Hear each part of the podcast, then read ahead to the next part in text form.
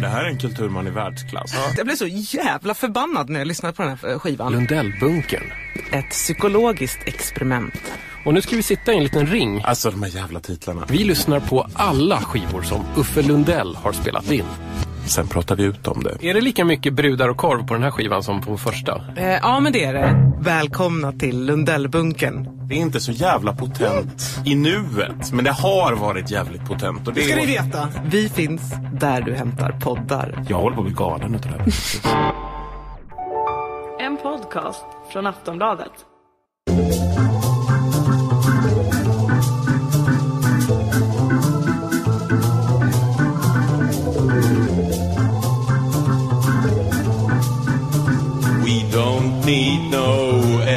Education. Yeah.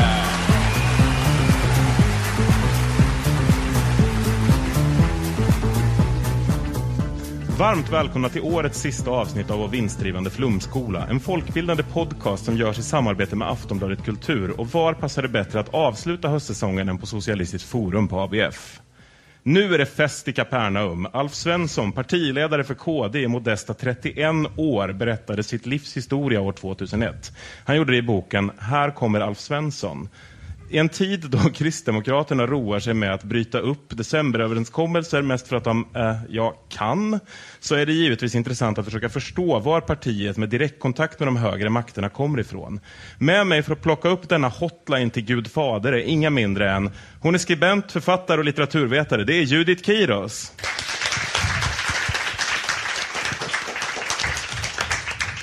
Han är punkare som senast förra helgen kunde ses utföra sitt värv i bandet DS13. Välkomna skribenten Kristoffer Röstlund Jonsson.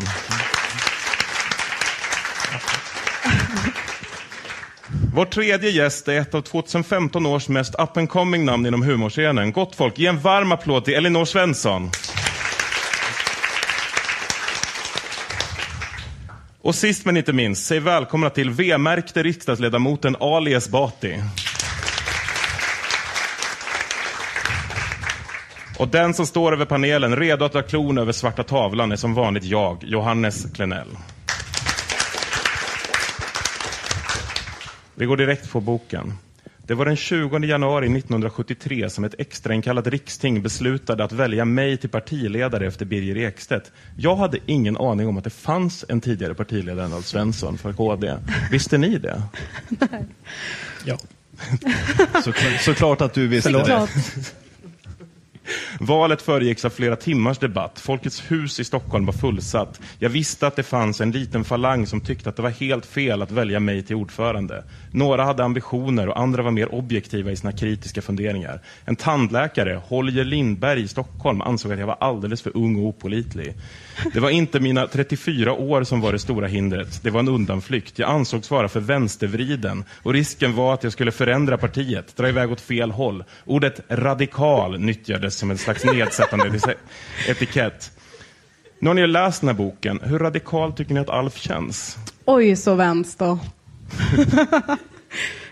Men är radikal ordet ni skulle använda om ni skulle beskriva Alf Svensson? Det är väl snarare hans humor som vi kommer att komma till längre fram. Hans putslustiga humor gällande bildekaler är väl ganska radikal. Den ligger helt i linje med 80-talets Hobbex-katalog, som i och för sig ingen här minns kanske. Men Alf Svensson lär ju minnas det. Vad säger du Judith? Ja, men, radikal i relation till vem? är frågan. För att den här boken handlar ju om att Alf Svensson träffar på kanske hundratusen människor som heter Levi och Bengt. Ehm, och i relation till dem kanske han är lite radikal.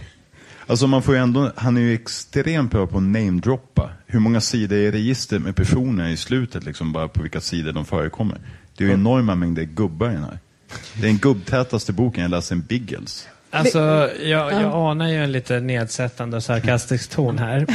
Ehm, men eh, jag måste säga att jag, jag tyckte att det var eh, stundtals en ganska rimlig och kul bok. Eh, och jag tycker att Alf Svensson faktiskt är, särskilt i början när han liksom börjar beskriva det här partiet, eh, mer eh, vänster eh, än vad man skulle kunna tro. Definitivt mer vänster än det som den här liksom Djingis khan-vändningen som har ägt rum i Kristdemokraterna nu på, på senare tid. Liksom. Så att, så att, nej, men, jag tycker, men sen så är det ju så att man tycker inte bara att han är rimlig för att det kommer ju plötsligt det kommer lite rimlighet och sen så plötsligt kommer någon så här dagis Tourettes då, alltså att han hatar förskolan så himla mycket så han måste skriva det så, här, så man förstår ju att han inte bara är rimlig. Men, eh, men, eh, jag, jag tycker vi skulle behöva någon referenspunkt till vad du tycker är kul i övrigt i Jag vill också kunna- prata om det.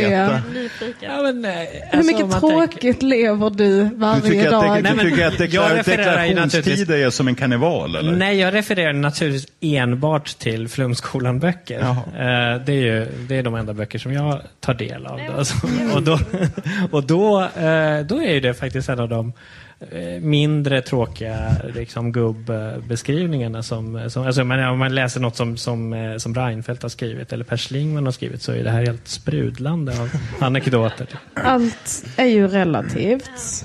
Och visst stod det också mina unga 34 år. ja, okej.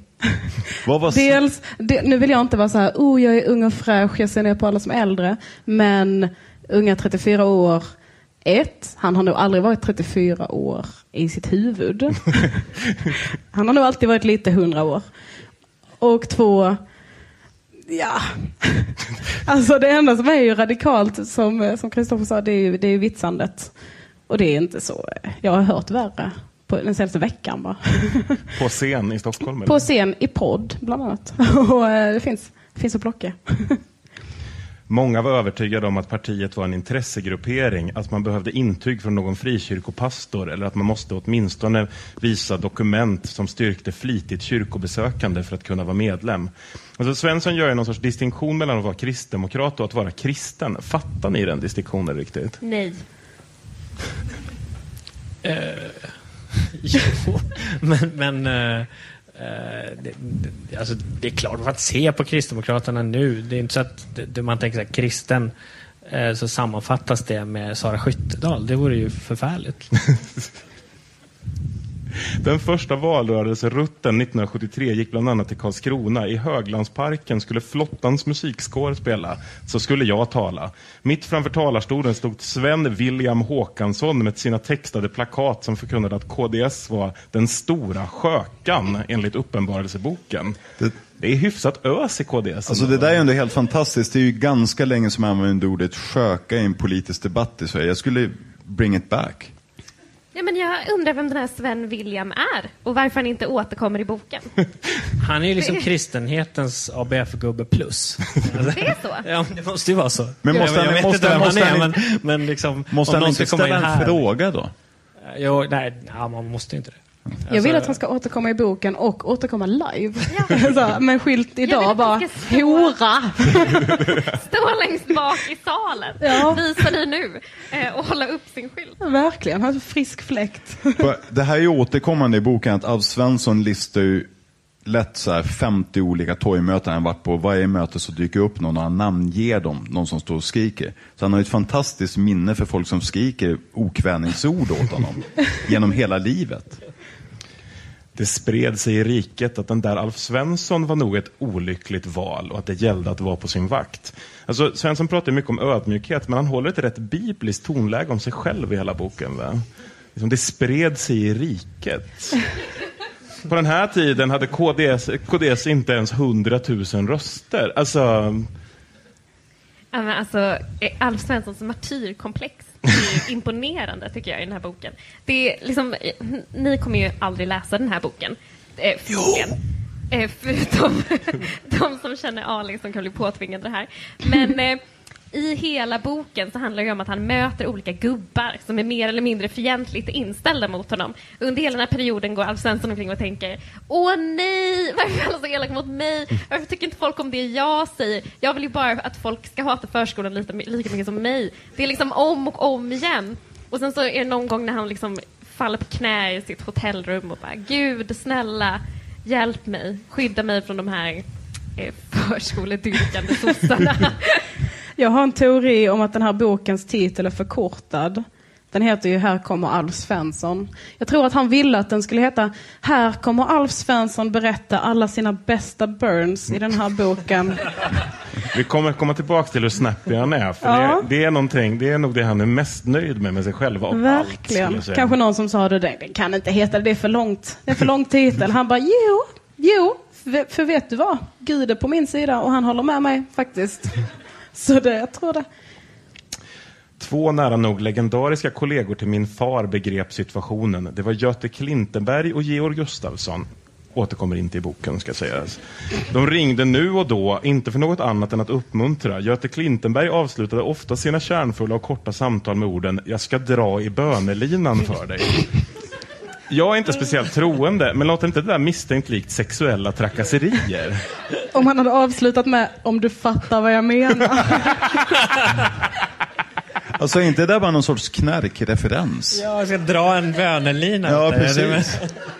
Eller straight edge. Att det är så ännu super Nej, jag tror att de, de kan få vara rådekadenta och bibliskt dekadenta, men det här är mellan raderna som de kommunicerade vad innebar. Men liksom så här, om någon skulle säga och där satt Göte Klintenberg och drog i bönelinan. inte fan skulle man tro att det betydde något annat. Nej. Jag tror att vi bara är desperat efter lite sexuell spänning i den här boken om jag ska vara ärlig. Men han, sa, han skrev väl också i boken, det var ingen annan som fattade referensen, men det gjorde jag. han bara, you go. you go Alf Svensson. Sent en vinterkväll 1940, jag var mellan ett och två år, hände detta. Jag kräktes och mamma begrep att nu var det bråttom. Pappa var på en utpost och hade möte i något kapell eller storstuga i en intilliggande socken. Vad skulle en mor med två små barn isolerad i en liten tvårumslägenhet ta sig till en iskall vinterkväll på en liten glesort? Mörkläggning rådde och bilarna stod utan däck. Däcken hade krigsmakten tagit hand om. Pappa Robert tog, fram sin, fram, tog sig fram på cykel och utpostmötet i Greby låg långt från telefon, som låg, låg, låg långt från telefon kunde bli sent. I en familj som vår var det naturligt att i en sån situation ägna sig åt bön. Mamma har flerfaldigt gånger berättat att hon sa Vi lär be till Jesus att han hjälper oss och att pappa kommer hem snart. Jesus finns där borta i kroken, påstås jag ha svarat. På en skala från 1 till 10, hur högt Jesuskomplex har Men alltså Alf var han inte två år? Ett till två år så säger man ju inte någonting. Nej. Alla minst säger att Jesus lurar kring hörnet. Jag tror inte han lurar in. Så väldigt hotfull. Jag, jag gjorde det till någon sån H.P. Lovecraft Cthulhu-grej. Det är det Det är väl som Elinor sa, han har aldrig varit, han har aldrig varit ung. Han Nej. har aldrig varit två. Jag tänker mig liksom att det är en liten gubbe. Men alltså han var predikant vid ett års ålder. Det är ändå, ja. Jo. Han fick ljumskbråck när han var två. det, det är gammalt. Vi kommer nu in på Alf Svenssons syn på vetenskap. Det är också någonting som är återkommande i boken. När en astronaut återkom från resan ut i världsrymden ville många höra, och berätta, höra honom berätta vad han sett. I samband med en föreläsning sa astronauten att han ingenstans sett Gud. Då reste sig en hjärnkirurg och sa, jag har opererat hundratals hjärnor men jag har aldrig sett en tanke. Alla borde kunna tillstå att det existerar en värld som vi med våra sinnen omöjligt kan uppfatta. Och leder inte detta till ett mått av ödmjukhet? Om inte är det förvånande. Själv erinrar jag mig hur häpen jag blev som pojke då jag förstod att hundar kunde höra det jag med mina öron absolut inte kunde uppsnappa. Alltså är Alf Svensson någon sorts juggalo? Alltså hatar han vetenskap? Alltså jag var, eftersom du nämnde det här, så jag var ju tvungen att slå upp det ordet, juggalo. Och det, det, jag, Oj. det, det, ja, faktiskt, så, så, så gammal är jag. Där, liksom. där visar du Eh, din där- populärkulturella brist. Och så det står a name given to fans of the group Insane Clown Posse or any other psychopathic records hip hop group. Och they, Juggalos have developed their own idiom, slang and characteristics. Alltså det är alltså Kristdemokraterna man pratar om. Ja. Men de Jag har ju till och med en låt som Ja. jag tycker låter extremt kristdemokratisk som heter Miracles. Ja, men det är ju den låten de Fucking magics, fucking- nej. magnets, how do they work? Yeah, Ja. fucking magnets, how do they work? Och så säger de typ såhär, miracles everywhere up in this bitch. De ifrågasätter alla vetenskapliga grejer och bara undrar hur det funkar. Och det är väl lite... Ja, ja. Men, eh, Men det är en så fjantig beef också. Det är ingen som har sagt att, att Gud är på månen. det är väl ingen som har påstått det. Man bara, oh wow, en hund hör en visselpipa. Det måste finnas en Gud. ja, eller ett annat Visst, åt, visst återkommer hunden och visselpipan på en annan ställe också? Att han är förundrad över det igen, att hundar hör visselpipor för människor inte. Gör du det? Ja, jag är ganska säker att han återkommer till det igen. Så det Eller var det så spännande att du läste om Ja. den biten? Jag Eller märkte. zonade du ut och in igen? Ja. I Hillerstorp såg jag för första gången en saxofon. Det var en norrlänning som hette Tore Nilsson som spelade. Återkommer inte heller i boken.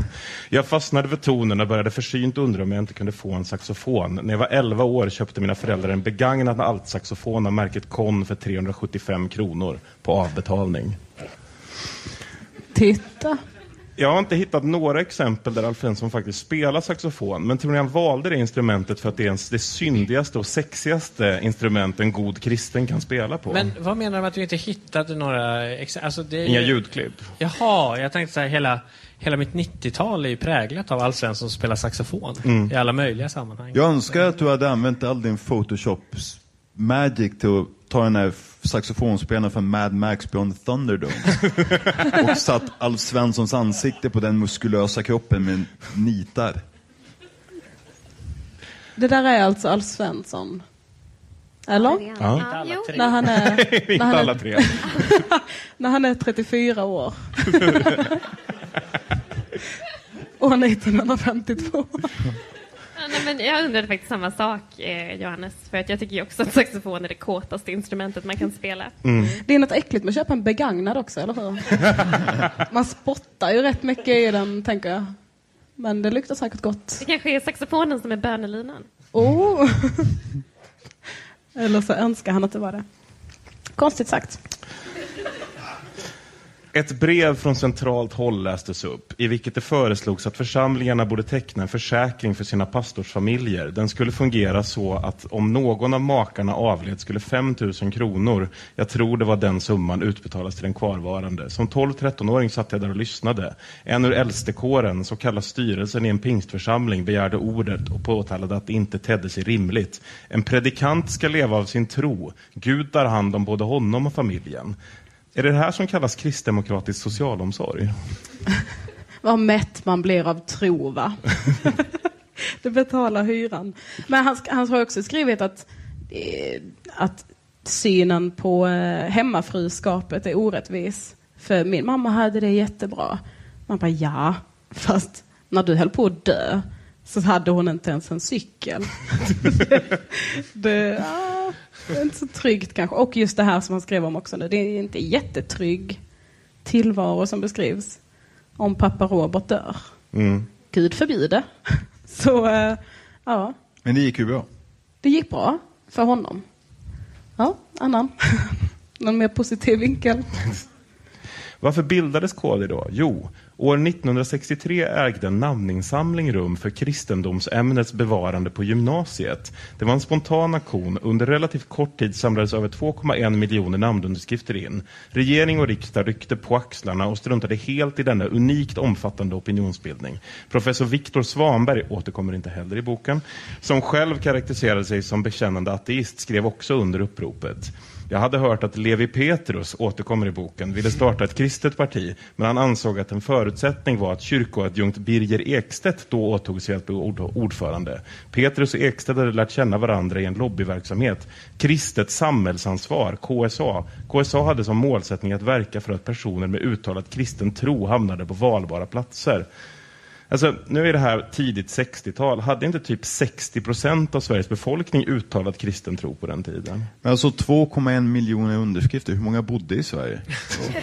är, är inte det typ 50 procent av Sveriges befolkning? Som- Fake, fake. Jag tror att han har fejkat siffrorna där.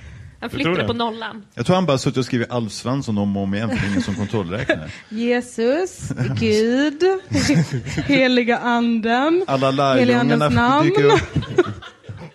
Men det, är- det är ju ändå så här, man kommer ju tänka på att det är, liksom, är, var en tid då det fanns någon slags liksom radikalitet eh, i att vara, gå till storms mot, mot, mot religionen på ett sådär liksom hardcore eh, sätt. Nu idag är det ju, om man ska liksom vara sån där jobbig predikande ateist så fram, blir man ju lätt så här en idiot som Richard Dawkins eller någon, någon annan liknande, liknande typ. Så det är, lite annan, det är ju lite annan eh, tid, kanske mer, mer som stod på, på spel, men ja, jag vet inte.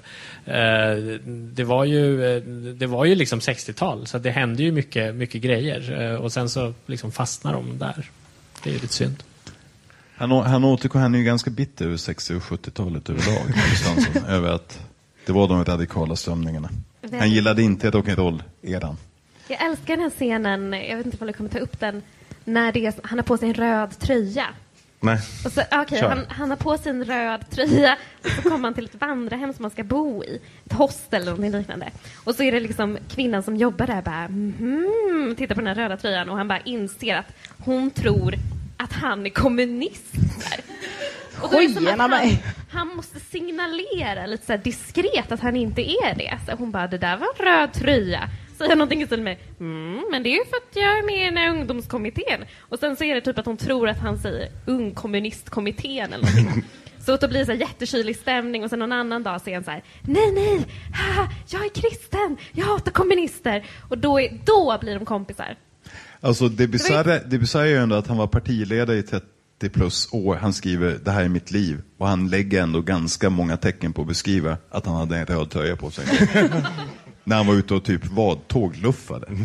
Så många gånger när man tänker, hade jag skrivit en bok hade jag nog inte haft med alla de här obetydliga beskrivningarna. min Ingen, vill veta vart du köpte din tröja, Alf Svensson.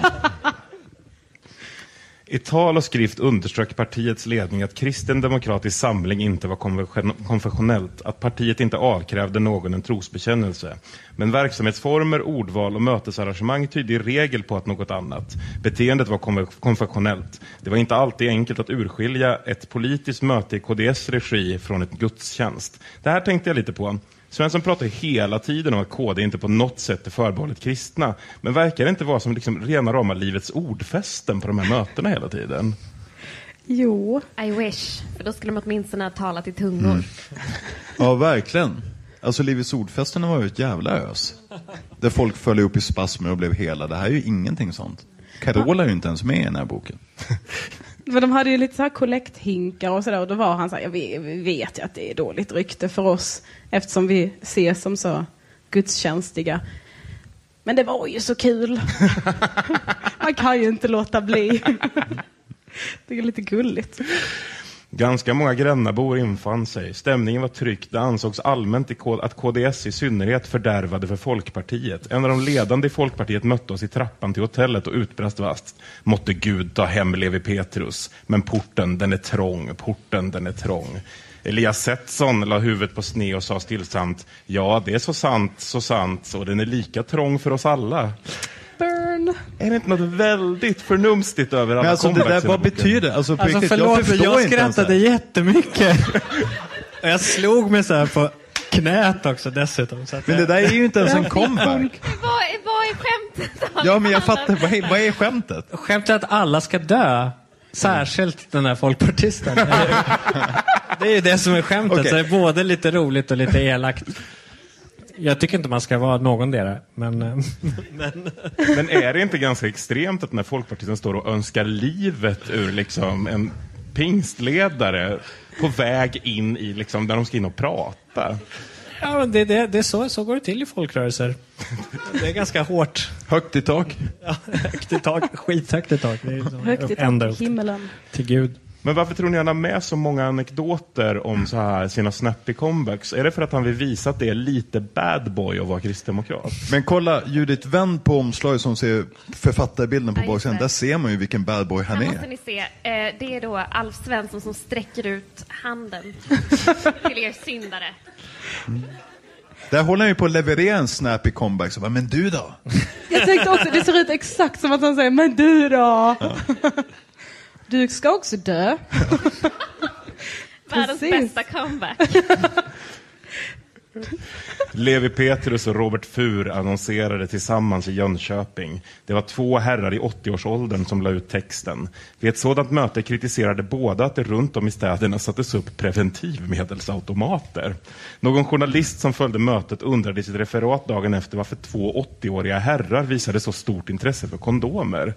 Hur fräscht och modernt känns KD egentligen, tycker ni? Det fick ju genomslag. Det finns ju inga sådana automater kvar nu. Man måste vara, måste vara de som vann. Men det är roligt att de är ju inte jättepeppade på abort och inte jättepeppade på kondomer. Och man, ty- man tycker att man ska minska antalet på abort. Va, är det bara att man ska inte knulla? Eh, är det så? Är det så? Det låter inte så jävla bad boy egentligen. Frågetecken. Jag tror att i deras värld kan det Ja, alltså, det, alltså, den enda kvinnan som figurerar i den här boken, det är ju hans fru som flashar förbi. Hon födde ju ändå tre barn på fyra år, så han har ju ändå legat tre gånger. Alltså. Får vi utgå från. Fast under väldigt kort och intensiv tid. Ja, sen var det över. Varje gång. Kort och intensiv. Här kommer Alf Svensson. Jag visste att någon skulle säga det. Förlåt. Nordkorea och Kina låg långt borta, men jag tänkte att det, är väl an, en, att det väl ändå måste gå att ta sig till Albanien. Det gjorde jag 1970. På Tiranas flygplats stod stora grupper svenska akademiker och väntade på att få se an det mark marxistiska löfteslandet. Det radikala utseendet, långt hår till axlarna och ett rejält skägg byttes snabbt ut. I Albanien betraktades man som byfåne om man bara långt hår. Det var rörande att se hur självklart det, det, det var för de svenska debattproffsen att låta maskinen kapa Che Guevara-frisyren. Är inte det här på många sätt den töntiges stora dröm? Att han reser någonstans där han är den coola och alla de coola där hemma är töntiga? Alltså det här, är, det här är mitt favoritparti i boken faktiskt. Det är någon få grejer som faktiskt är roliga. Och jag sympatiserar med honom, alltså som gammalt mobbingoffer. Men när jag, alltså, jag är för ung, det fanns inga kommunistdiktaturer jag kunde åka till för att vara cool. Jag var tvungen att börja spela rockmusik istället. Han fick åka till Albanien. Men tror ni han var nöjd med att den platsen var en kommunistdiktatur i hans fall? Ja, alltså, jag tycker också att han var lite rolig där, men alltså, nu, nu, ja, hur ska vi säga det här nu då? Jag är inte Albanien-kommunist, men Det där säger du det, är, en det, det är faktiskt väldigt bisarrt eh, när han liksom drar igång och ska säga att hela den här problematiken då, i den här liksom hårda, märkliga kommunistdiktatur ha, har ju att göra då, eh, det sa du inte, det har ju att göra med ateismen. Eh, och så att han skriver, jag har antecknat här. Albanien fick ateismen inskriven i sin grundlag. I vilket europeiskt land har vanvettet blommat ut så påtagligt efter världskrig? Så man tänker så här, jag kan nog komma på en del mer vanvettiga saker som har hänt i Europa efter kriget än att någon fick för sig att skriva in ateismen i någon så meningslös paragraf i, i, i grundlagen. Då. Och han fortsätter bara, han skriver kommunismen slash ateismen. Det vore någonting för statsvetare och demokratiforskare, han sätter demokratiforskare inom citattecken, att analysera och utreda hur ett land som Albanien kunnat rutscha ner i den djupaste förnedring och hopplöshet. Och då tänker man två sak. Är det verkligen så att det är liksom vad som hände i länder som Albanien är, hör till de saker som inte har analyserats och utretts i samhället, men ingen har pratat om det. Och det andra är, var det verkligen så att liksom Paschadömet Albanien verkligen var ett liksom värdighetens och hoppets eldorado eh, före och under den tyska och, och, och italienska ockupationen. Men sen kom ateismen och då, då blev det liksom rutschkana ner i elände. Eh, och det var liksom att man skrev in ateismen i, det var det som liksom utlöste allt, allt elände. Sen, sen blev det ju bra. Som det är nu. Nu är det skitbra. eh, när de inte behöver vara ateister längre. Nu kan de spela pyramidspel. Ja, precis. Så det är, det är super uh, gudfruktigt. Jag gillade den här delen i boken mest för att den var så spännande. Det var, ju- det, det var kanske där han visade mest känslor och hade använt sig mest utropstecken. Det är också hans backpackerperiod. Ja, Det är hans The Beach. Sen nästa gång han reser, det är ju när han åker till USA och träffar Reagan och går på jättestora bönemöten och äter frukost. Jag är djupt imponerad. Men var han cool i håret då också? Nej, det var han ju inte. Ryan Reynolds here from Mint Mobile. With the price of just about everything going up during inflation, we thought we'd bring our prices down. So to help us, we brought in a reverse auctioneer, which is apparently a thing. Mint Mobile unlimited premium wireless. Ready to get 30, 30, bit to get 30, bit to get 20, 20, 20, bit to get 20, 20, bit to get 15, 15, 15, 15 just 15 bucks a month. So, Give it a try at mintmobile.com slash switch. $45 upfront for three months plus taxes and fees. Promo rate for new customers for limited time. Unlimited more than 40 gigabytes per month. Slows. Full terms at mintmobile.com. Vid ett av de första sammanträdena då jag skulle tjänstgöra ställde sig en inflyttad direktör och folkpartist framför mig. Och Runt oss stod alla de övriga ledamöterna. Det är sån jävla mobbig stämning hela tiden. Och sa med nasal stämma. Du Svensson, kristendomen må väl vara bra? Och så slog han ut med armarna. Men hur ser ett kristet reningsverk ut? Ja, sa jag. Det ska jag omedelbart tala för, om för er om. Ni först, om ni först berättar hur ett liberalt reningsverk ser ut. Om det är ett sådant som släpper igenom lite av varje. Oh! Jag skrattade och slog mig på knät. Men dog den här vitsigheten ut med Ebba Busch Thor? Bra, för nu, nu är det så här, ja, om någon, någon skämtar så bara kommer det så här, eh, eh, två artiklar och 13 Twittermeddelanden som, är, som, som bara fördömer den personen och, och, och skickar liksom rasistsvansen på dem. Så att, Men inte så jag tycker det var bättre inte- förr på det sättet. Är inte Skyttedal som har tagit över vitsigheten, eller? Burn, burn-grejen. Ja, jo, det är ju det. Mm. Och det är ganska obehagligt faktiskt. Du tänkte Sara när hon står och poserar på en israelisk stridsvagn. Ja, det, det var inte så vitsigt. Burn. Burn. Nu kommer vi till mitt favoritstycke. Vid ett tillfälle när vi satt runt köksbordet kom jag att uttrycka mig förfärligt dumt om en person. Håll i hatten. Den enda person som inte namnges i boken dessutom. Han är lika urblåst i huvudet som en celluloiddocka, sa jag. Sonja hyschade och jag insåg att det var ett rejält övertramp. Ett par, tre år senare när vi satt runt samma bord klämde Pamela i om en pojke som på skolgården betett sig osympatiskt. Att han är lika urblåst i huvudet som en celluloiddocka. Jag hade då att be om tillgift för ett mycket dumt uttryck. Vi beslöt att sortera bort det ur familjevokabulären. Var tror ni liksom gränsen går för rimliga förelämpningar i huset Svensson? De önskar ju livet och andra människor. Så att det... Nej, men det här var ju helt obegripligt för mig. Jag förstod ingenting. Jag sa det till Ali innan att den här boken fick mig känna mig väldigt osvensk för att kanske 75 procent av referenserna bara går över mitt huvud. Eh, och det här med celluloiddocka. Jag var tvungen att googla det och det är sådana här skräckfilmsdockor. Ni vet som så här Mm. brukar blinka långsamt i skräckfilmer samtidigt som läskig musik spelas. Eh, så jag vet inte Va? riktigt varför. Nej. Nej. Jag vet inte vad det är. Jag, jag vet inte heller Men det brukar ju vara, ni vet, det brukar alltid vara någon scen... Ah, Jag köper det. du fattar? Ja. Det brukar vara så här att de, de filmar, de zoomar in på några dockor och så kommer så här lite läskig, så här plinkande musik. Och sen kanske en av dockorna vrider på huvudet. Hela varvet För jag. tror inte att det kan ju inte finnas en biblisk referens. alltså det, det måste ändå vara Det är lite- Och det är därför det inte är okej. Det är inte så här, den stora skökan slash celluloiddockan. Men dottern hade ändå ruvat på det i tre år innan hon sa det. Ja, jävla minne. Hon bara, den där ska jag spara. Den ska kroniskt passiv-aggressiv stämning. Nej, men alltså just att det där, alltså om hon ändå kommer ihåg det i tre år, det måste ju vara det värsta hon har hört. Alltså lite som så här, när, när, när jag brukar liksom så här, lära min brorson fula ord när han var tre år gammal, för man det räckte bara med att använda dem en gång. Eftersom det var något som var så fult så fattade den ungen det på en gång. Men, men Var det här något ni gjorde väldigt systematiskt? Ja, Alltså, ja. Det låter så. Jag tänker att det är Sonjas fel. Eftersom det var ett kristet hem så borde allt vara fruns fel. Mm. Och hon hyschade ju honom när han sa det. Hade hon inte gjort det så hade inte barnet fattat att det var en stor grej. Ah. Så att, eh, ja, sköka.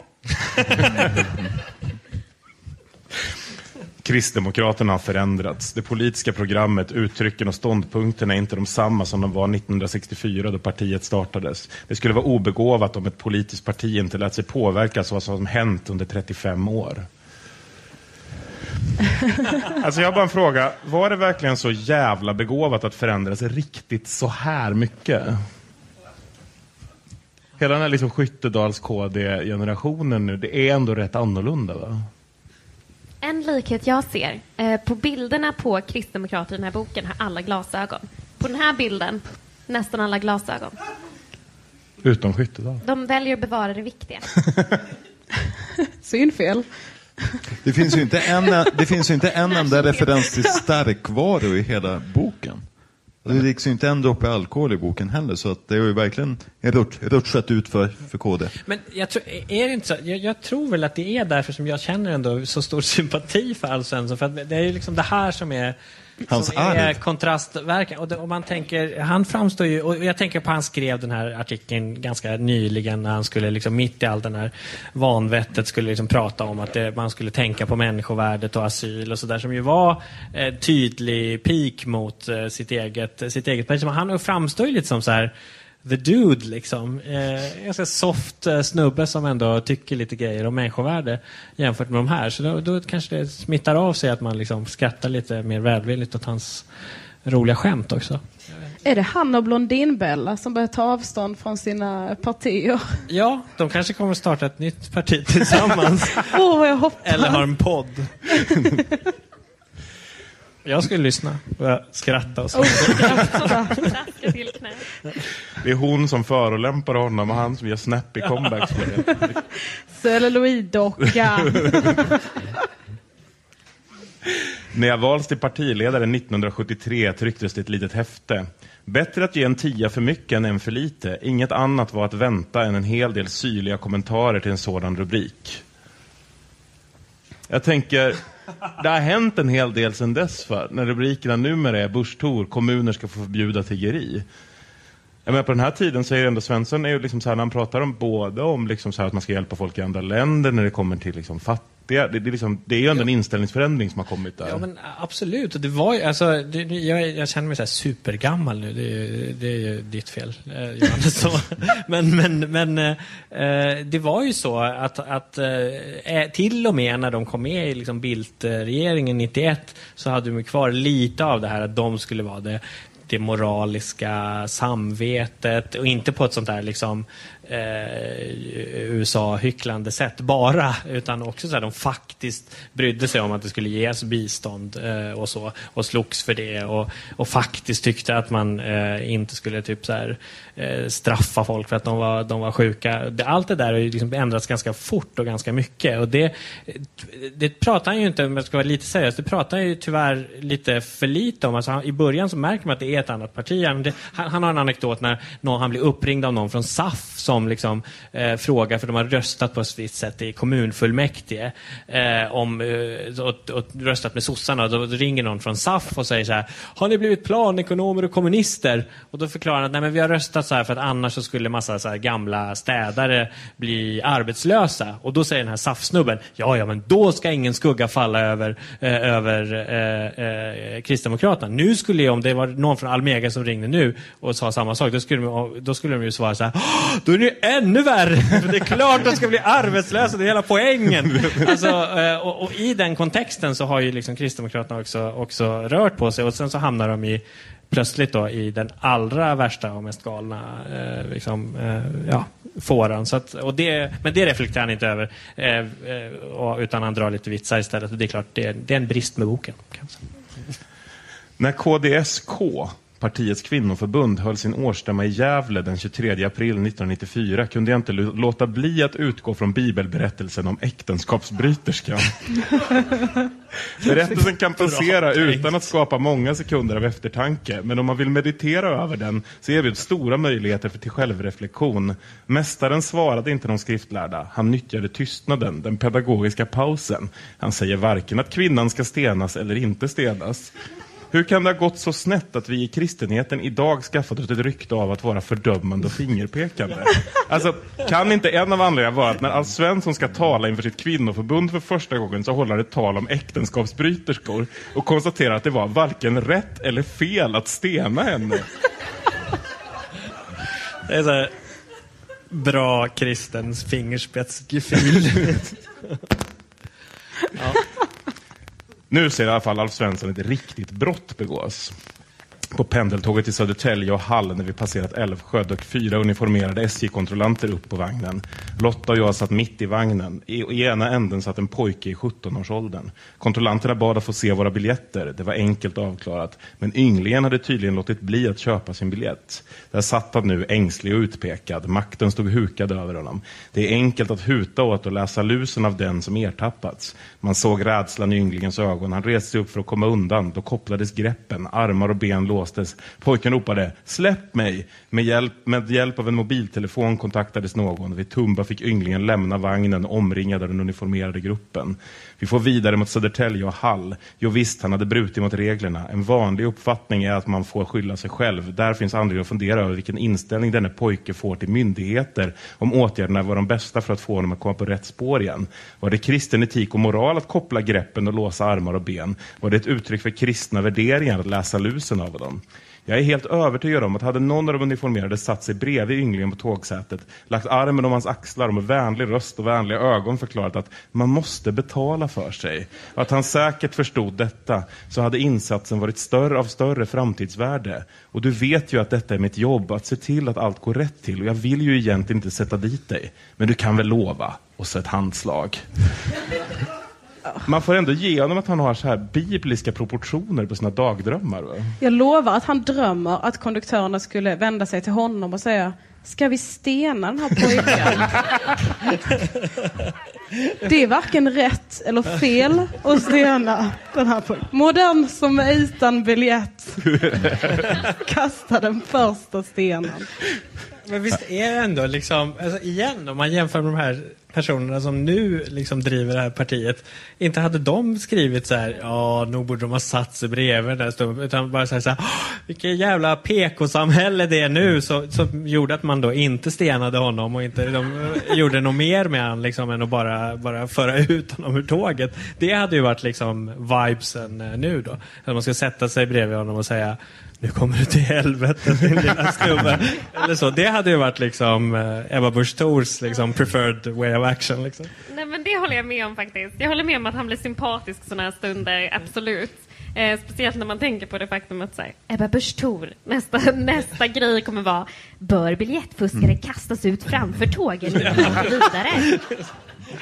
Skattade du och slog dig på knät att han fick in eh, att de var på rätt spår? Nej, men nu kan jag göra det. Oh, också att detta skulle avslutat med ett handslag. Det känns lite bibliskt också bara.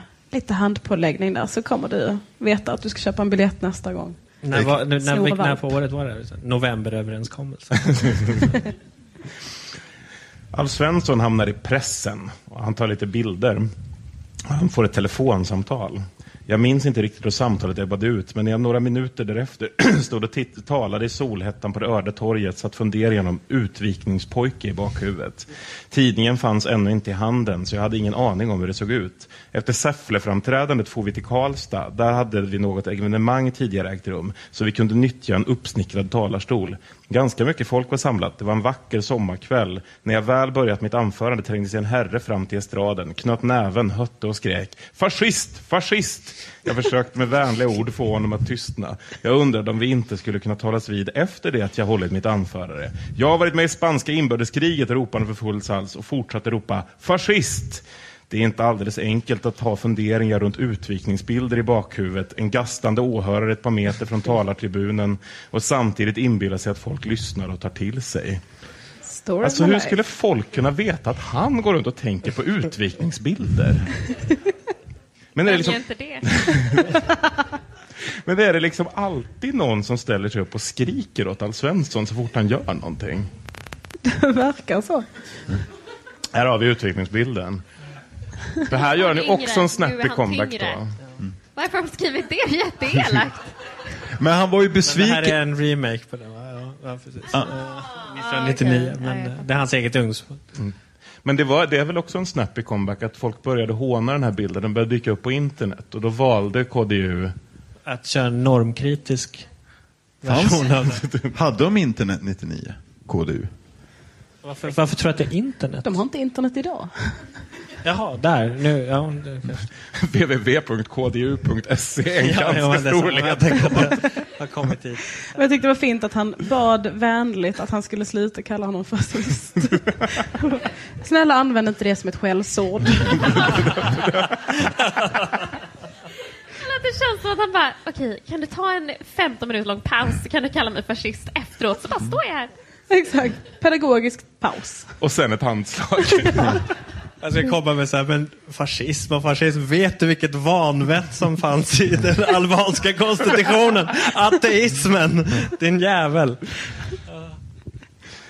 Ester bar alltid hatt och hade sitt vita hår uppsatt i en ansenlig knut. Esters knut är sannolikt den mest tv-filmade hårknut som någon svensk burit. Det här ska vi återkomma till, men det är väldigt ofta så att han drar saker till den proportionsnivån av det mest filmade någonsin. Och då saker som jag inte riktigt visste att det fanns en tävling kring. Det spreds ett allmänt leende i salen när tv-fotografen zoomade in Ester. Men leendet var samtidigt ganska fruset. Vi visste att ingredienserna psalmsång, kollekt och hårknut inte precis öppnade partiportarna för de många som gillade vårt partiprogram men trodde att de likväl inte skulle passa i partiet. Men alltså, säger han inte emot sig själv? Han tycker ju att det är svingött med psalmsång och kollekt. Exakt. Är, en sak som jag inte förstår. Är det verkligen bara kristna som har hårknut? Är det liksom... är, är det väldigt liksom, exklusivt för, för kristna att ha Och är det verkligen så att deras partistämmor var så exalterande och spännande att det mest spännande att filma och visa i tv var en hårknut? Nej, men Nej. Ni har ju missförstått hela grejen. Eh, hon hade ju hatt och hårknut. Det är ett Ah. mirakel. Ja, just. Hur Gud kan har man se lagt båda samtidigt? De hade kontaktat påven för att se om de kunde helgonförklaras. Vi har inte haft möjlighet att leverera kontaktblad i större omfattning eller bjuda in till ordförandekonferenser och studiedagar. Därför har rikstingen blivit samlingar då många kommit som inte varit ombud, kommit för att få gemenskap. Ska sägas, ibland är den inte helt korrad den här boken heller, så det är lite konstiga saker. Vi har också under alla år varit angelägna om att ordna programut, program, utflykter, underhållning för barnen. Hela familjen ska kunna komma till ett riksting och trivas. När tinget är över ska barnen säga till föräldrarna, kan vi inte åka nästa år igen? Jag har liksom varit på Vänsterpartiets stämma någon gång. Jag vet inte riktigt. Men måste du inte ha ett väldigt, väldigt tråkigt liv i vardagen om det du ser mest fram emot av allt är att åka på nästa riksting med Kristdemokraterna? Ali, vad säger du? Ah, nej, jag tycker det där, ja, renegat. nej, men eh, ja, men då, det, är väl, det är väl fint eh, om man kan, man kan ha några andra värden att se fram emot än, än shopping och latte. Nej, De hoppas väl få ha en av starka orden urblåst cellulid. Ja. Men, men på, på ett sätt så, alltså det, det där inte just det här, men, men det finns ju mycket, särskilt de där tidiga åren som man beskriver, där jag också kan känna så sympati med honom för att han, det är det här slitsamma folkrörelsearbetet som är bara så otacksamt och det är bara blåset och det kommer idioter och ropar saker till en och, och man har inga pengar och det, det ja, som man, liksom, man sympatiserar med honom. Han, han beskriver ju också någonstans, det rikstinget jag skrev upp här, rikstinget i Kalmar blev en dyster eh, eh tillställning. Flera av ombuden trossade sönder debatterna och ställde ordningsfråga på ordningsfråga. Det är sånt som man verkligen kan liksom relatera till. Man var så här, I feel you broken. Abortfrågan har följt vårt parti från första stund. Ingen svensk torde ha fått fler frågor, påståenden och åthutningar från alla åsiktsinriktningar i det ämnet än jag. Nästan något för Guinness rekordbok. Alltså finns det verkligen ett världsrekord i att ha svarat på mest frågor om abort? Och borde det i så fall inte gå till en abortläkare? Eller en kvinna som är orolig att hon är eh, gravid men inte vet än och redan där får en så här föreläsning av vårdpersonal att hon inte borde göra abort. Som fortfarande händer idag. Jag tror att det är lite vanligare än stackars, stackars Alf Svensson som har fått så många frågor. Globaliseringen är ett faktum, men vi måste ta ansvar och leva, och på, leva med och påverka. Jorden är odelbar och människovärdet är intersektion, internationellt. Freudian Wow, slip. Alf Jag har varit här lite länge idag känner jag. I Det, det är ordet. cellulosa-gubbe. Solidaritet och broderskap vet inte av nationsgränser. Just därför är jag svårt att fatta att inte alla som bekänner sig till demokratin är mer internationellt inriktade. Även de som vill bortse från ansvaret för medmänniskor som bor fjärran borde av ren självbevarelsedrift vidga sina vyer och ta ett större internationellt ansvar. Alltså det här är rätt långt från dagens KD va? Hur blev det så här? Hur kunde det gå så fel? Att det var så här från början. Ja, ingen lyssnar på hans vitsar och så blev han bara bitter och så blev det så här. Ingen läste den här ja. boken. Ja. Vi, vi har alla ett ansvar för att det har blivit så här. Inte jag då, jag skrattar jättemycket. Det här tyckte jag var roligt. I Norge fick partiet fart först när vi bildade ett kvinnoförbund, hävdade han. Många av oss tyckte att vi hade nog med att starta ett parti och få ihop resurser i det. På 80-talet ansåg många att det tillhörde en svunnen tid att ha ett kvinnoförbund. En del av mina jämnåriga förklarade, vi är med i partiet, men vi går inte med i något kvinnoförbund. Vi har inte hur mycket tid som helst. Men var gång den gemytlige Olav Bryn kom över gränsen påpekade han, dere måste starta en kvinnoorganisation. Och så blev det. Var det bara män som kom fram till att de behövde en kvinnoorganisation? Och var det bara norskan som gjorde att de gick med på det? Det låter Förstod inte bra. vad som Men det är ju som Kristoffer säger, att den här boken består ju kanske till 99. Det är mer eh, män i den här boken än i alla Sagan om ringen-böcker tillsammans. Inkluderat orker. Ja, det är jättekonstigt. Nu kommer vi in i ett nytt, helt nytt kapitel i Alf Svenssons liv. Han börjar hänga med kändisar. Det betyder mycket för KDU-arna att komma utanför Sverige och Europa och knyta kontakter med andra kulturer och samtidigt stärka sitt internationella engagemang. Om vi lyckades få med oss personer som inte någon förväntade sig var KDS-are skulle det öppna någon liten glipa i muren som omgav oss och, vi, och som vi till viss del själva byggt upp. I ett tv-program från Malmö som Göte Strandsjö och Bengt Roslund återkommer inte i boken stod för berättade Eva Rydberg om sin tro att hon bad ofta om bön med sonen varje kväll. Valrörelsen 1976 reste Pelle Karlsson med. Han hade gjort sig bekant med hela svenska folket med sången Han är min sång och min glädje. Jesus i dina händer jag vilar till livets slut Bekant med hela svenska folket. Det var inte bättre förr, helt enkelt. Men det här är väl ändå inte en person som är oväntad att han är kristdemokrat? Surprise bitches! Inför valet 1998 hörde Alice Timander av sig. Hon önskade gå med i partiet. Naturligtvis sa vi välkommen till premiärlejonet. Alltså, jag vill inte vara sån, men är inte det här gänget själva sinnebilden man får upp när någon säger man kan vara kristen och häftig samtidigt? Sen gick ju Gert Fylking med ett tag. Det var ju mer oväntat tycker jag. Men han nämns ju inte av Alf Svensson. Han försöker förtränga det. Konstigt. Ja, det var konstigt. Vid ett till annat tillfälle, det är hemligt möte med, nu ska vi se här, nu kommer de in i riksdagen, just det. Ursäkta Det mig. tog ju, det var ju, ja, Tog det 40 år? 40 000 miljarder år. Det är ju, den, det, är ju det som jag, jag känner lite sympati med om just det att han verkligen sliter och det är år på år innan de ens kommer någon vart. Ja, Det är mycket så här klag över hur fattiga de är hela tiden. De är fattiga, det tar jättelång tid och folkpartister hotar dem till livet stup i kvarten. Varje dag. Typiskt folkpartist. Till slut så får han ju en vän i ett av de andra partierna och det är Torbjörn Alltså en person. Ja, okej, ja. Mm.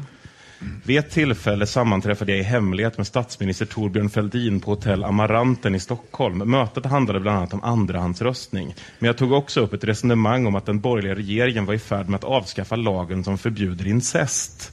Jag dristade mig att varna Fälldin för negativa reaktioner från många håll. Han skrev då ordet incest på en liten papperslapp och stoppade i byxfickan. Så varför gjorde han det? Ja, kan detta är ju liksom så här, om man hade velat läsa Torbjörn Fälldins memoarer om detta. Eh, för, för om man ser framför sig så många liksom, händelser som skulle kunna ske. Tänk om Fälldin skulle bli liksom, ja, man har så här inre gränskontroller till exempel. tänk om man- tänk och han om- blir stoppad och eftersom det naturligtvis inte är någon rasprofilering så skulle han kunna bli stoppad eh, också Fälldin. Och någon bara liksom tar fram den där lappen. Du har en lapp i fickan så bara, ja det är bara en minneslapp. Saker jag ska komma ihåg liksom. Eller, vad- vad- Eller det är helt vansinnigt. Eller Alltså, vad man jag- ska säga till sin fru liksom. Om man hade Eller varit med om en olycka strax Ja. efter det här och liksom Ja. läkarna går igenom hans fickor och hittar det. En lapp där Eller det bara incest. vaknar Jag- efter en galen fylla och bara, här, vad, vad, jo, vad hände igår?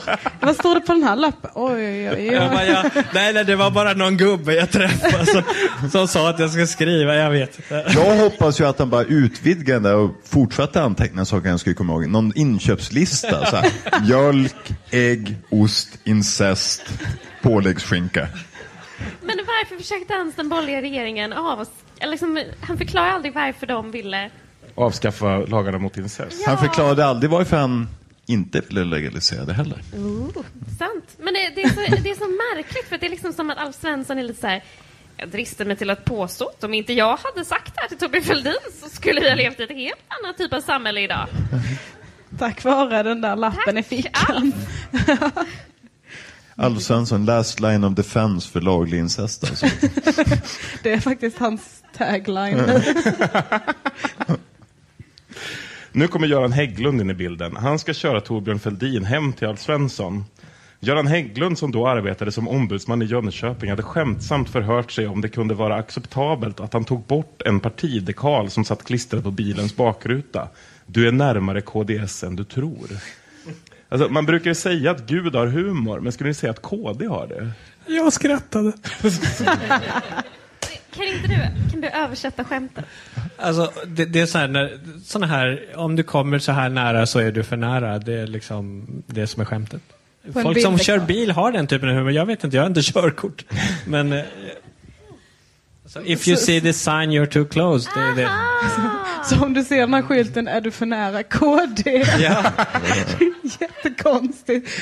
Då är du kristen om du kör eh, dåligt. Eh, KD kommer in i riksdagen, eller inte KD, men Alf Svensson kommer in i riksdagen för att han får vara med på Centerns lista. Eh, och Hurra. det här, som jag förstår i boken, Sjöka, förlåt.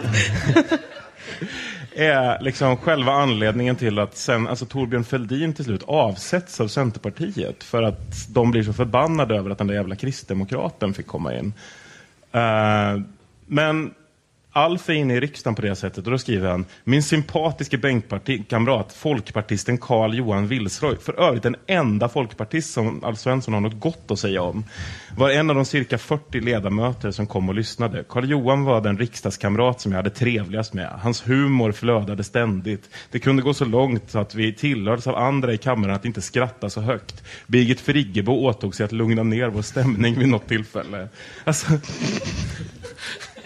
är det så här i riksdagen? Typ som Friggebo som får Bara vara med tjejen. kristdemokrater och folkpartister. Som får, hon får vara tjejen som bara sätt, de sätter vid den stökiga killen i klassen. Vad vill du lugna dem lite? Vad tror ni de snackade om? Vad var det för vitsar de Jag kan inte ens föreställa mig vad som pågick där. Jag tror bara att han var så himla himla glad över att någon inte skrek fascist på honom. Men är har man det, gett ut, gett ut egentligen en sån här bok tillsammans av våra bästa vitsar. 1001 glada vitsar av Alf Svensson och en folkpartist. dassboken. Översättning av Ali Esbati. Förklaring. Förord. nu får Alf Svensson vara gäst hos Hagge. Och det blir klurigt må ni tro. Intervjun avslutades med att jag fick två skyltar. På den ena stod ja och på den andra ett nej. Så skulle Hagge ställa en serie frågor och jag skulle svara genom att visa upp ja eller nej-skylten. Något mittemellan eller någon tvekan accepterades inte. Jag kommer bäst ihåg frågan, får jag ta hunden med mig in i himlen? Hasse Kvinnaböske Andersson hade på sitt genuina skånska gjort om låten och gjort, hund, gjort låten om hunden riksbekant. Så här i retrospekt, tycker ni det var en rimlig fråga av Hagge Geigert? Ja. Vem är Hasse Kvinnaböske? Han var med i Melodifestivalen. Vad fan är det? Det var dans och håll igång. Du kollar väl på Melodifestival? Försök En inte svensk lura. country. Legendar. Superskånsk. Han finns säkert på Google. Han vet inte det. Nej, det är kanske... Jag tvekade någon sekund och insåg att hur jag än svarade så skulle, det ta, skulle några ta så allvarligt på beskedet att det skulle skapa en hel del bekymmer. Jag svarade nej och får förstås aldrig veta vilka reaktionerna hade blivit om jag svarat ja. Men jag kunde inte ana vilken storm av förtvivlan och upprördhet som skulle välja över mig för att jag svarat nej. Är det inte lite coolt av Svensson att faktiskt svara helt tydligt på just frågan om man får ta med sig hunden in i himlen? Men det var ett jätteväntat svar av Och det honom. blir, är det Eller? dåtidens svar på kalanka julafton-debatten? Men Att det hade blev var faktiskt varit, hade det inte varit ännu coolare om man sagt men i helvetet går det bra.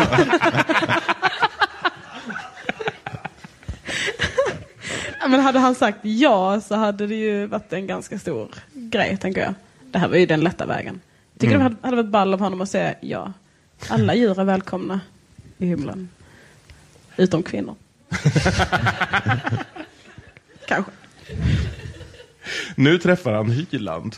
Vi fick slå oss ner i en soffa utanför sovrummet. Det finns trevligare sätt att framleva sitt liv på än i en hotellsvit. Hyland satte sig mitt emot oss, spände ögonen i mig och sa Du är således Sveriges komeni. Jag hade hunnit få upp garden och svarade Om jag är Sveriges komeni, då är du Sveriges Idi Amin. Idi Amin var Ugandas president och diktator. Hur snappy är det egentligen att jämföra honom med Lennart Hyland? men, men, men alltså, jag tänker ändå så här, det var lite coolt för att kan, kan du tänka dig liksom Fredrik Reinfeldt om man skulle liksom bli förolämpad av någon, alltså, någon, alltså Lasse Kroner och säga så här, du är fan Assad. det, hade, det hade han ju inte sagt. Sånt överlämnade han till sina vad är det, pressekreterare som ringde och var, ville kastrera Radiotjänst och sådär. Ja. Idi Amin åt ju ändå folk. Han var ju kannibal. Jag tror inte Hyland var kannibal, så jag tycker inte det är en rimlig jämförelse fortfarande. Han kanske hade en lapp i byxfickan där det stod kannibal. Kannibalism. Om det inte hade varit för Alf Svensson hade kannibalism varit lagligt. I alla fall på SVT. När jag nu valts till riksdagsledamot fick jag en liten lägenhet i en fastighet som riksdagen äger vid Tyska Brinken. Efter ett par, tre nätter kom beskedet att jag måste flytta ut. Nu skulle jag bli statsråd och då fick jag inte bo i en riksdagslägenhet. Var skulle jag bo?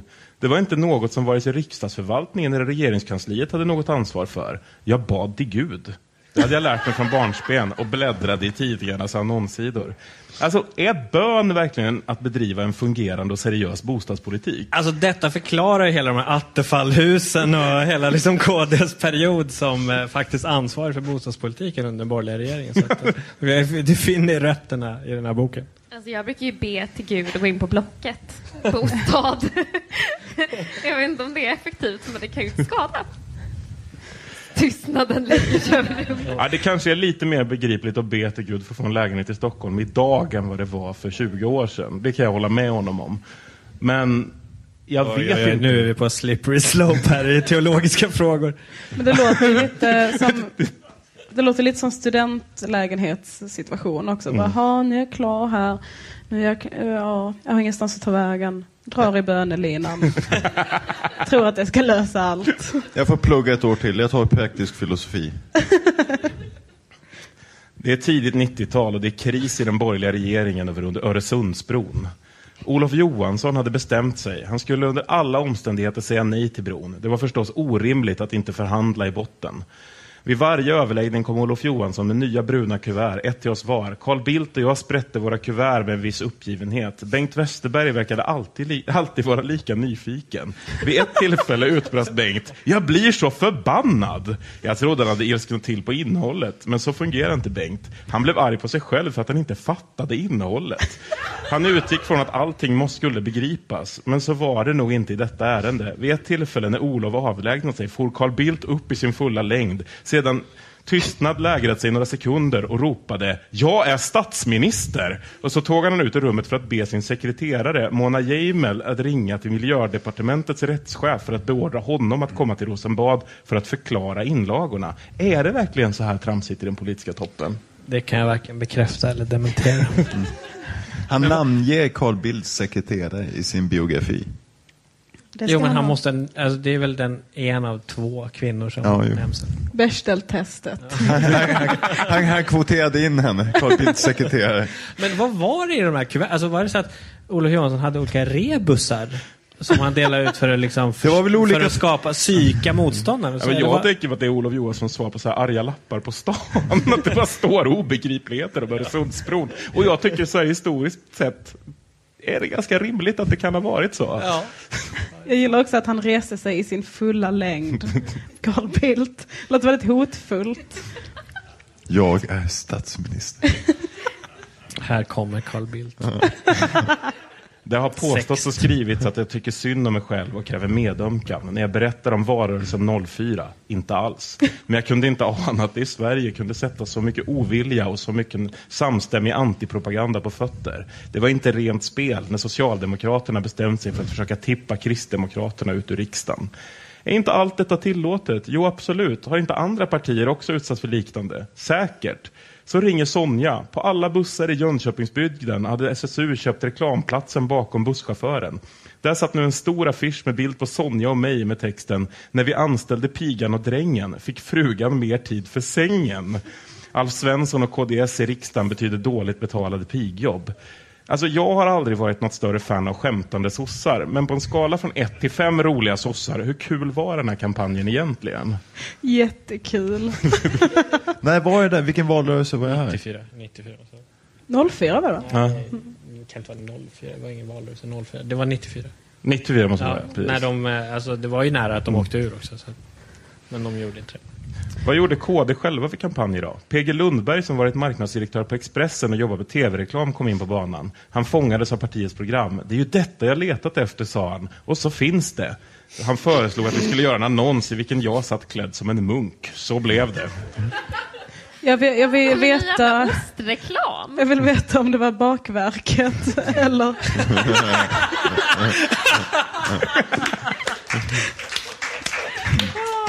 Så blev det. Vi går mot slutet av boken och nu ska Alf Svensson spekulera framåt och då skriver han det här. Vi föräldrar är otillräckliga, vi kommer till korta, men ingen regering, jag upprepar ordet ingen, kommer att kunna ersätta hemmens och föräldrarnas roll. Ingen regering kommer någonsin att reda ut problem med otrygghet, drogmissbruk, kriminalitet, rasistiska motsättningar om inte att ha all tänkbar hjälp från föräldrar, auktoriserade föräldrar. Alltså jag fattar inte här. Menar han att regeringen borde rådfråga mer så här random föräldrar i största allmänhet? Eller finns det auktoriserade föräldrar? Det här, det här är ju helt galet. Alltså, det här klickar jag lite för att han, det, i, rakt igenom i hela, hela boken så är han, alltså jag tycker att han är då jätterolig och trevlig och så, men när han pratar om förskolan så är det sånt jävla hat som, eh, som dyker upp och som är så otroligt konstigt också. Eh, så när han till exempel eh, eh, pratar, han, i, i början så pratar han ju om hur, att hans föräldrar var liksom kärleksfulla mot honom, hans mamma eh, eh, pussade på honom och, och, det var bra. Och sen så är det liksom som ett argument mot förskolan. Så det är även ett argument mot förskolan att han vid något tillfälle, var det den här diskbrocken eller något annat, blev liksom fastspänd i någon säng i tolv dagar och blev jätteglad när hans mamma kom. Det är så här, Ja, det är ett argument eh, mot förskolan. Man säger, vad tror han gör på förskolan egentligen? vad, vad, är, vad, är, det för liksom bild han har av det som sker i förskolan? Är det liksom så aktiv propaganda för att gå med i våldsamma gäng? Det är ju liksom det som antyds lite grann. Då, för att alla problem eh, som, som finns med ungdomskriminalitet eh, och ungdomskriminalitet och ungdomskriminalitet i gäng, det är farligt. Det är något på något sätt ändå kopplat till förskolan. Och det, eh, det är ju inte helt korrekt om man säger så. Eh, så, så det, det, är, det är ett sånt där hat som bara liksom bubblar upp eh, också i det här fallet. Då. För att avsluta det här. Vem ska läsa den här boken? Elinor? Jag tycker Alf Svensson ska läsa den här boken själv och skämmas. Över sina dåliga, dåliga vitsar. Ebba Busch Thor. Jag tycker alla ska läsa den här boken. Det är ett, jättefin, det är ett jättefint stycke modern, eh, modern politisk historia. Och sådana är biografier. Folk liksom framhäver sig själva. Men eh, det, det, är mycket tokerier i också. Jag gissar att du har köpt en hel lastpalla där. Hel, alla du känner, årets julklapp. Ja, årets julklapp. Jag tror att han har fått den som spons faktiskt. Och så kan jag ropa varje gång jag öppnar knappen. Här kommer Alf! Kommer, kommer Alf att stå ut och ge dig en liten sedelbunt här nu när vi går ut? Jag ska säga att jag vet en som har läst den här boken. För att Kristoffer frågade mig tidigare om jag trodde att någon hade läst den. Och jag hittade i mitt ex från auktion. Det är shaming. Från Bäste prenumerant. Det är en stor glädje för oss att du har valt att prenumerera på tidskriften Kristdemokraten. Eh, det är alltså någon som har fått den här som premie. Jag har helt uppenbart inte öppnat den eftersom lappen ligger kvar. Kristoffer, vem ska läsa den här boken? Jag vet, någon som är väldigt trött på livet. Vad har ni lärt er av att läsa den här boken då? Elinor? Jag har lärt mig... alltså jag kan ju rätt mycket som komiker. Jag kan läsa av ett rum, jag kan läsa av stämningar. Jag kan inte läsa ut en bok av Alf Svensson. jag slutade efter hundra sidor. Eh, så det har jag lärt mig. Judith? Eh, jag har lärt mig att jag bör googla vem Hasse Kvinnaböske, mm. vad han nu än hette, är. Mm. Men nu vet du det? Och, Eller du misslyckades att googla på Hasse Kvinnaböske? Vad kan man säga? Och Så. namnet på den här skräckdockan? Uh. Celluloiddocka. Exakt. Kan vi nu? Jag har lärt mig två förolämpningar. Den stora skökan och lika uppblåst i huvudet som en celluloiddocka. Ali? Jag, tycker, jag har lärt mig mer om den här liksom, ondskan i Folkpartiet som man kan ana. men som man liksom förstod nu att den har liksom långa historiska anor. Kristoffer? Eh, två saker. Dels att Alf Svensson stoppade laglig incest i Sverige. Vilket ju faktiskt är något som borde stå på hans gravsten. Det är ett skop. Eller är jag för sent? Han, han lever va? Ja. ja, okay. ja men då, då, fin, då finns inte det länge till låter det som. då finns det fortfarande tid. Och sen, du tog inte upp när han, hans konflikt med Palme var ju väldigt kul. Oh, ja. När Palme bedriver en hatkampanj mot honom och säger att han är en fifflare. Mm. Så det lärde mig. Han fick aldrig till någon snappy comeback på Palme där heller. Men Jo, då- han det, hade ju det. Men det var, det, var, det var ju bara en klassisk så bara, jag är ingen fifflare. Det var ju inte mer. Ja, men det var ju så, Märkligt han han sa ju... nämner inte att Palme blir mördad. Det är faktiskt skitkonstigt. Han bara sagt Palme var asond mot mig och sen kom Ingvar Carlsson och var också ond. Så bara däremellan hände lite grejer. Men den första... Släpp det nu. Punkt, punkt, punkt. Alltså, här, det är ju, överlag har han ju, det är ju väldigt få saker som man tar upp som har hänt i Sverige politiskt, alltså viktiga politiska skeenden. Det är den där bron är ju det enda han tar upp som överhuvudtaget.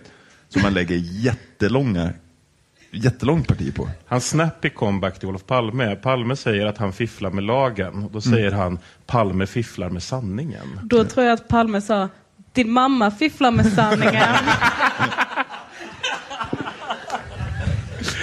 Jag har i alla fall lärt mig att det finns auktoriserade föräldrar. Att, att det, är det, det kan vara så att det går att vara kristen och häftig samtidigt. Samt att jag fortfarande inte har en jävla aning om vad att dra i bönesmöret är en metafor för.